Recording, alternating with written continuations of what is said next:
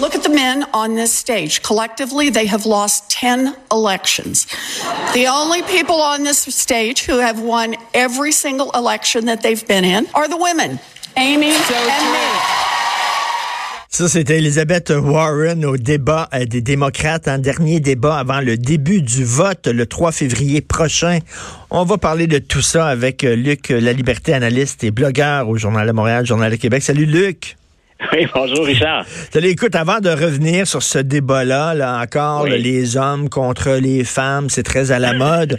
avant de revenir là-dedans, Madame Pelosi, finalement, va remettre les actes d'accusation au Sénat aujourd'hui.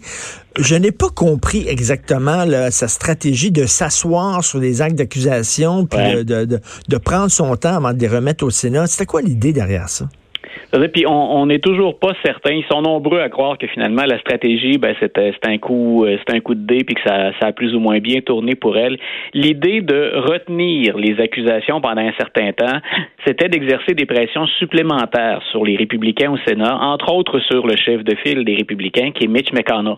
Donc ce qu'on souhaitait, c'est, écoutez, M. McConnell, vous avez déjà affirmé que vous étiez de mèche. Là, vous travaillez de concert avec la Maison Blanche, ce qu'on trouve plus ou moins correct puisque vous devez normalement être impartial au Sénat. C'est là où se déroule le procès dans la procédure de destitution.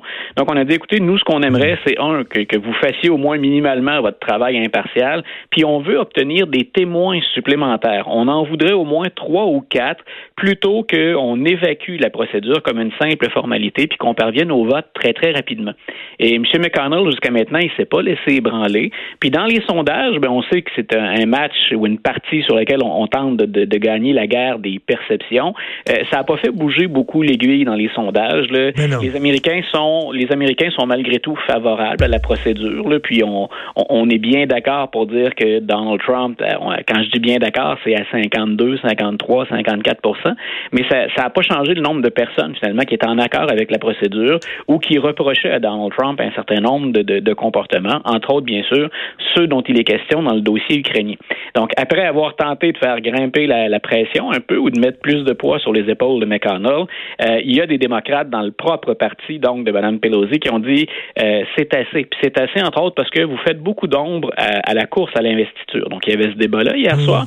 Mais on a dit pendant ce temps-là, il n'y a personne qui parle de nos candidats, puis il n'y a personne qui parle de nos enjeux. Ben donc, elle était un peu entre l'arbre et l'écorce, Mme Pelosi. Et ce matin, à 10 heures, on a annoncé la conférence de presse dans laquelle elle va dire ben voici qui sont les gens qui, chez les démocrates, vont porter le dossier au Sénat. Et euh, on s'attend à ce que ce soit des, visages connus comme Adam, Schiff ou euh, M. Nadler, ceux qui ont essentiellement présidé les deux commissions pendant lesquelles on a établi ou tenté d'établir la preuve contre Donald Trump. Une fois donc qu'on aura identifié ces gens-là, ben, les accusations parviennent au Sénat, puis on croit que ça va débuter tout ça mardi prochain. Mais là, on sait là, déjà là, que bon, il va être lavé de tout soupçon. Là. Les, les, les, républicains ne veulent rien savoir. Euh, je pense que même M. McConnell... La, la, nuance est, la, nuance est, importante, Richard, parce que c'est là-dessus qu'on joue. C'est c'est pas lavé de tout soupçon. C'est qu'on va juger hmm. du côté républicain que c'est pas suffisant pour lui retirer son poste. Okay. Mais euh, ce qu'on lui reproche reste là. Il y a des dossiers d'ailleurs, certains qui sont devant les tribunaux. Il y a des gens qui ont été arrêtés pour ça. Donc tout ça continue, mais on ne va pas le dé de ses fonctions. La guerre qui se joue, le match qui se livre actuellement, c'est qu'il y a deux républicains, Mitt Romney, entre autres, et Susan Collins, qui est une sénatrice du Maine. Ces deux-là, eux, ce qu'ils essaient de faire, c'est d'aller chercher les deux votes républicains nécessaires, donc parmi leurs collègues au Sénat, pour qu'on invite, malgré l'avis de Mitch McConnell, pour qu'on invite un ou des témoins. Et le, seul match ou le seul suspense qui reste, c'est ça. Le punch de la fin, tu viens de le dire, M. Trump va rester président. Mais est-ce qu'on va entendre des témoins, puis est-ce qu'on va pouvoir utiliser les témoignages pour, idéalement, si on est un démocrate, ben pour nourrir notre dossier puis l'étoffer auprès de la population C'est ça, on veut, on veut, on veut l'affaiblir pour les prochaines élections. C'est ben ça le truc. C'est essentiellement l'enjeu qui reste. Puis en même temps, ben, il y a quelque chose de très sérieux derrière ça. Un des témoins, ce serait John Bolton, qui est l'ancien conseiller à la sécurité nationale. Euh, il a entendu, lui, le fameux appel avec l'Ukraine, il est au courant des démarches. Et plus dangereux pour Donald Trump, puis ça, ben, c'est loin d'être sûr qu'on aille jusque-là. Il y a de nouveaux éléments de preuve dans ce dossier-là. Il y a un proche de Rudy Giuliani, qui est l'avocat personnel du président, qui s'appelle Lev Parnas, qui est un ancien associé d'affaires, qui lui est impliqué avec le gouvernement ukrainien, puis est au courant de cette histoire-là. Et lui a été arrêté déjà. Euh, il est derrière les barreaux et il a dit euh, aux enquêteurs, ben, je collabore avec vous. Voici mon téléphone, le contenu, mes contacts, mes courriels. Et là-dedans, il y a plein de choses qui sont nuisibles hmm. pour le dossier de Donald Trump. Donc, est-ce que tout ça va circuler uniquement dans les journaux ou si on va permettre finalement d'en débattre ou de nourrir le dossier euh, pendant le, procès au Sénat? Ben ça, c'est la grande question. Ben, tout à bien sûr, les républicains ne le veulent pas. Écoute, je veux revenir sur cette histoire de l'avion abattu, l'avion ukrainien. Là, bon, on a entendu le président de Maple Leaf, on a entendu Justin Trudeau qui semble dire c'est de la faute de Donald Trump, c'est à cause de l'escalade. Donald, Donald Trump est responsable de tout ça. Mais mettons, mettons Luc, là.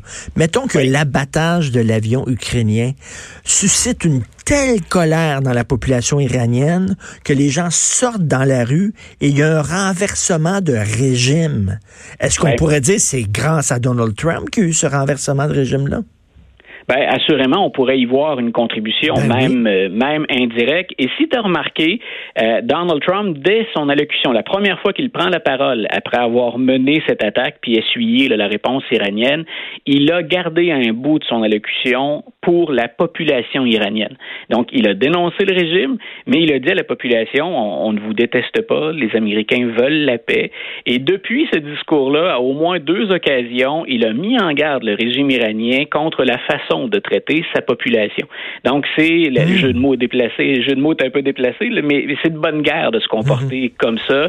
Euh, on, a vu d'autres présidents le faire avant en disant, écoutez, on s'objecte à un dictateur ou on s'objecte à un régime euh, tyrannique, mais on n'en a pas contre la population. Les Iraniens sont bons, ils ont un avenir brillant, on serait prêt à collaborer. Moi, j'ai lu bon un texte d'une militante. Euh, euh, des droits de la personne en Iran dans le Washington Post euh, qui était très euh, qui était très qui se réjouissait de la mort de Soleimani. J'ai vu une vidéo que j'ai postée sur publiée sur ma page Facebook d'une militante aussi des droits de la personne en Iran qui dit merci monsieur Trump, merci, vous avez eu enfin le courage qu'aucun chef d'État a eu d'abattre ce monstre dans la population iranienne. Il y a des gens qui se réjouissent de la décision de Donald Trump.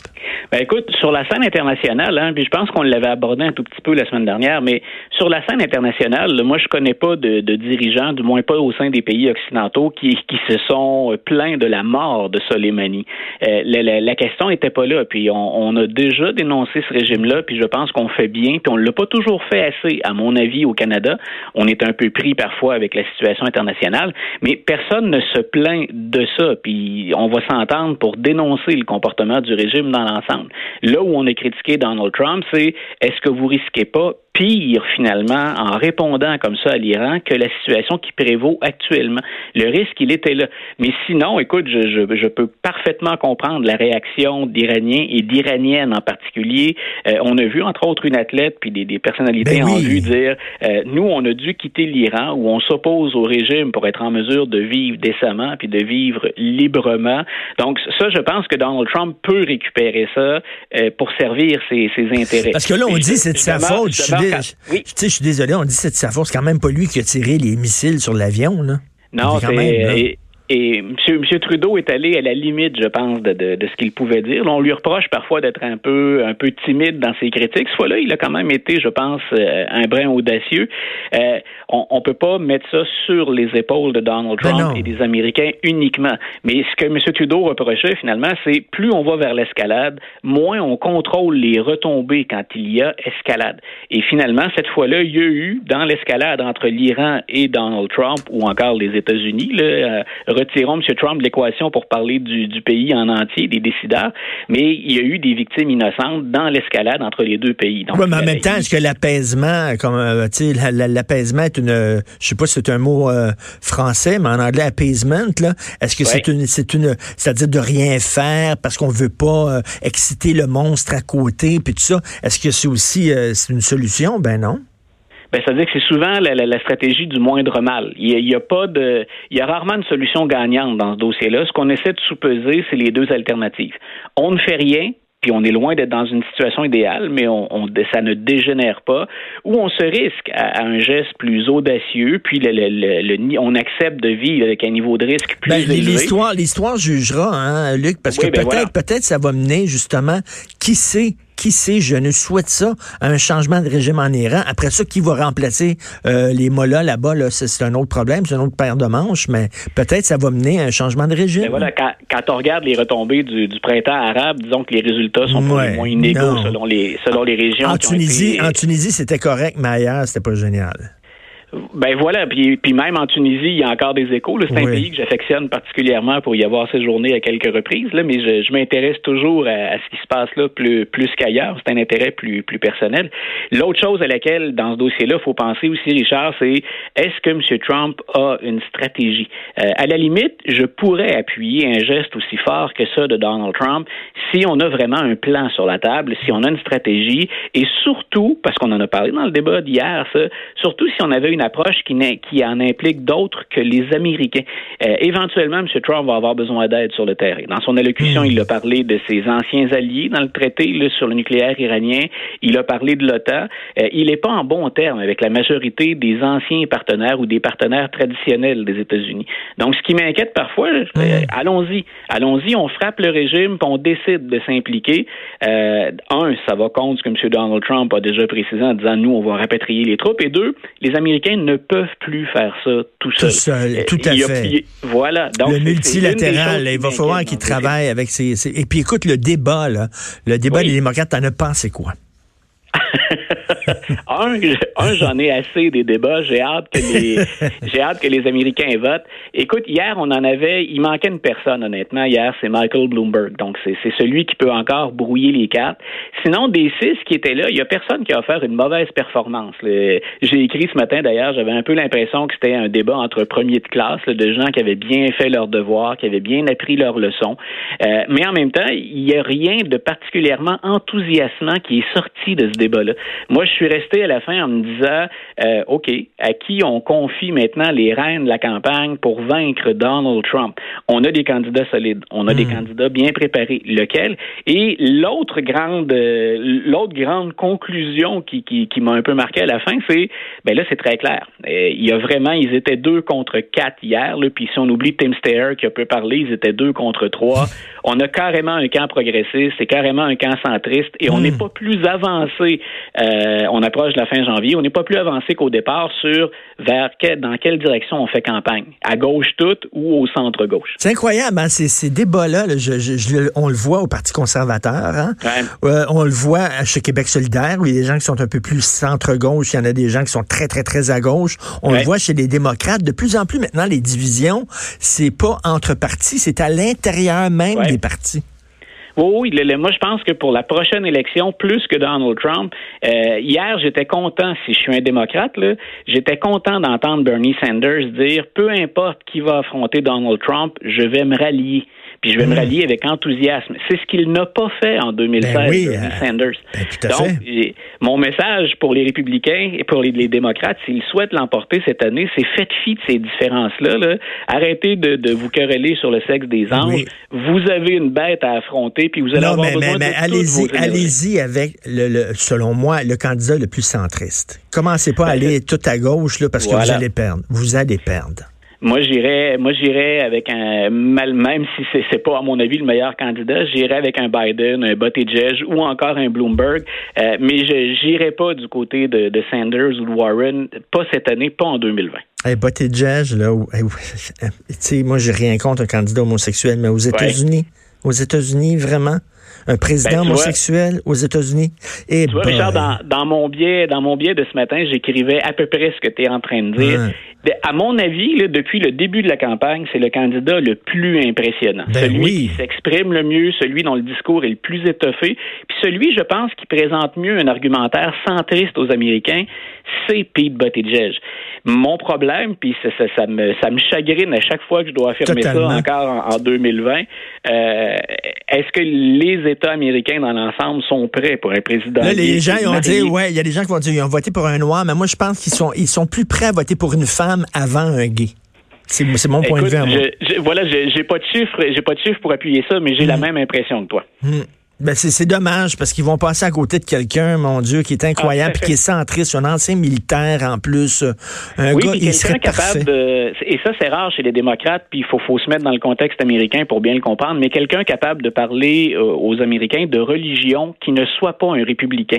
Il le fait de façon intelligente et articulée, Pete Buttigieg, c'est un croyant, c'est c'est pas c'est pas fin dans le sens de fake là. Hmm. Il, il, pratique réellement, puis il a des convictions religieuses, et ça les démocrates ne touchent pas à ça habituellement ou très peu. Et, c'est un des rares capables de faire hailler avec Mike Pence ou Donald Trump depuis sa, récente conversion. Donc, il, est capable de s'aventurer sur ce terrain-là et être crédible. Ben écoute, il est encore tout jeune. Hein. On vient de le remarquer. Il était maire d'une petite ville. Il est encore ah tout jeune. Peut-être dans quatre ans, peut-être dans huit ans. Il est là encore pour un bon bout de temps, ce gars-là. Merci beaucoup, Luc. Toujours intéressant de te parler. Luc La Liberté, analyste, blogueur, Journal de Montréal, Journal de Québec. Bonne journée. Merci. Bonne journée, Richard.